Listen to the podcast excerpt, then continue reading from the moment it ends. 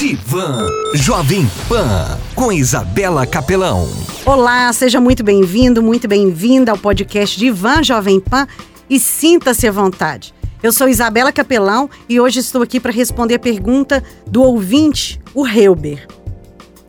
Isabela, eu também não consigo me expressar. Fico nervoso e na hora certa não consigo falar aquilo que preciso. Não sei me expressar bem em uma entrevista, reunião e coisas desse tipo. Às vezes deixo de falar até o que precisava. Helber, como eu disse no outro podcast, a sua dificuldade em se expressar muitas vezes acontece por receio do que o outro vai pensar, por querer falar algo que vai agradar a outra pessoa, pelo fato de esperar que seja tudo perfeito, por medo de errar, medo do que os outros vão pensar, de não agradar, de mostrar as suas vulnerabilidades. Aí você trava no momento em que precisava se expressar. Você percebe isso? Sabe um jeito de você poder pensar sobre uma situação antes de agir e se libertar um pouco do receio de se expressar? Pense e escreva aí respondendo a essas perguntas. O que de pior pode acontecer? O que de melhor pode acontecer? Existe um perigo real qual seria? Pensando racionalmente e criando esse hábito de investigar antes de qualquer situação, você vai perceber que o mundo não vai acabar.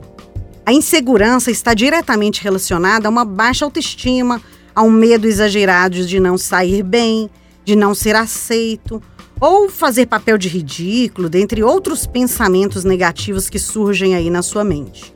Existe uma preocupação exagerada em agradar o outro. Então, Agora é procurar ficar bem consigo mesmo, confiar mais em você, enfrentar alguns medos e inseguranças que te rondam, talvez há bastante tempo.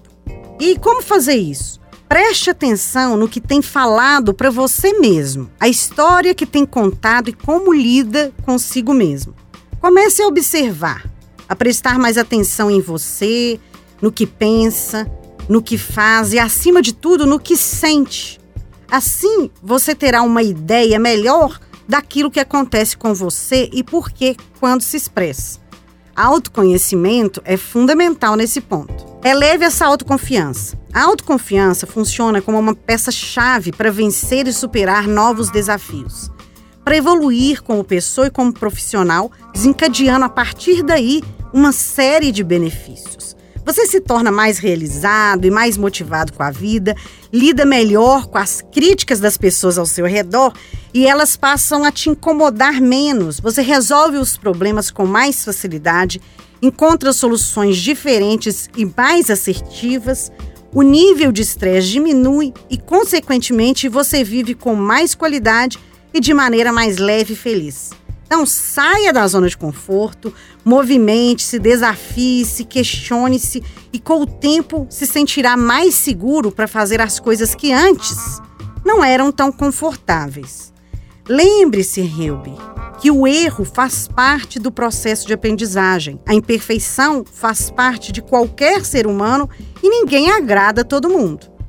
Não tenha medo de pensar, de sentir, de agir de forma divergente dos outros comece a procurar maneiras alternativas e que vão além daquilo que você conhece, que saiam do seu pensamento habitual. Faça terapia. Talvez você não saiba como fazer isso tudo sozinho. Mas a notícia boa é que hoje existem tantos profissionais quanto técnicas que nos auxiliam nesse processo de elevar a autoconfiança e vão desde a mudança da postura corporal e linguagem até comportamento e atitudes mentais. É importante buscar por fontes de conhecimento, inspiração e coisas que te ajudem a atingir um estado mais elevado de autoconfiança. Quando você precisar falar ou se expressar em uma situação específica e que possa se preparar com antecedência, como uma reunião, uma entrevista de emprego ou algo desse tipo, eu te convido a se preparar e treinar antes. Então escreva ali no papel o que, você deseja falar como deseja se expressar e treine bastante diante do espelho mesmo, com postura que demonstre segurança e confiança.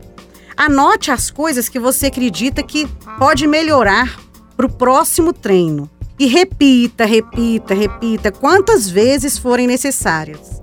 Você vai ver que o treino ajuda demais e você vai se aperfeiçoando. Além disso, estimule se expressar de diversas formas. Pode ser escrevendo, dançando, cantando, por meio de arte.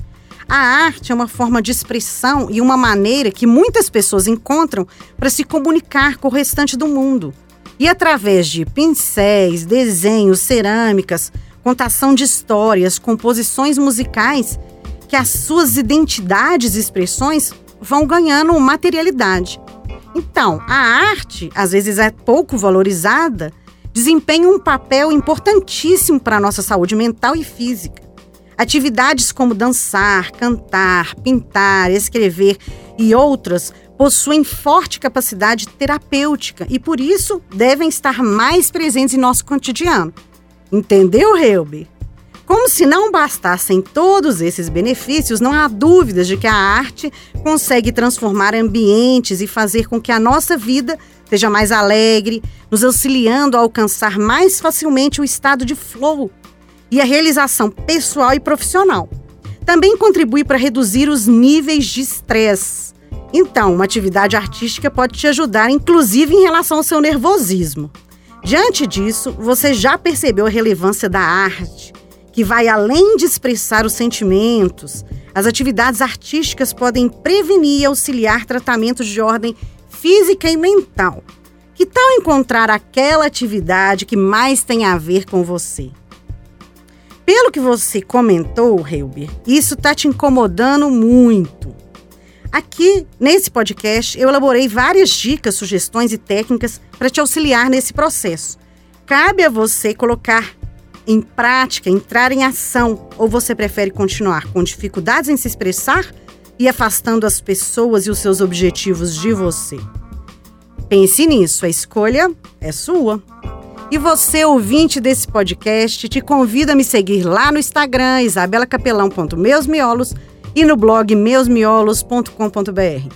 Se tiver alguma pergunta, alguma dúvida, comentário, quiser bater papo, fazer terapia, exercitar seus miolos, me chama lá no direct isabelacapelão.meusmiolos. E até o próximo podcast de Ivan Jovem Pan. Você ouviu Divan Jovem Pan com Isabela Capelão.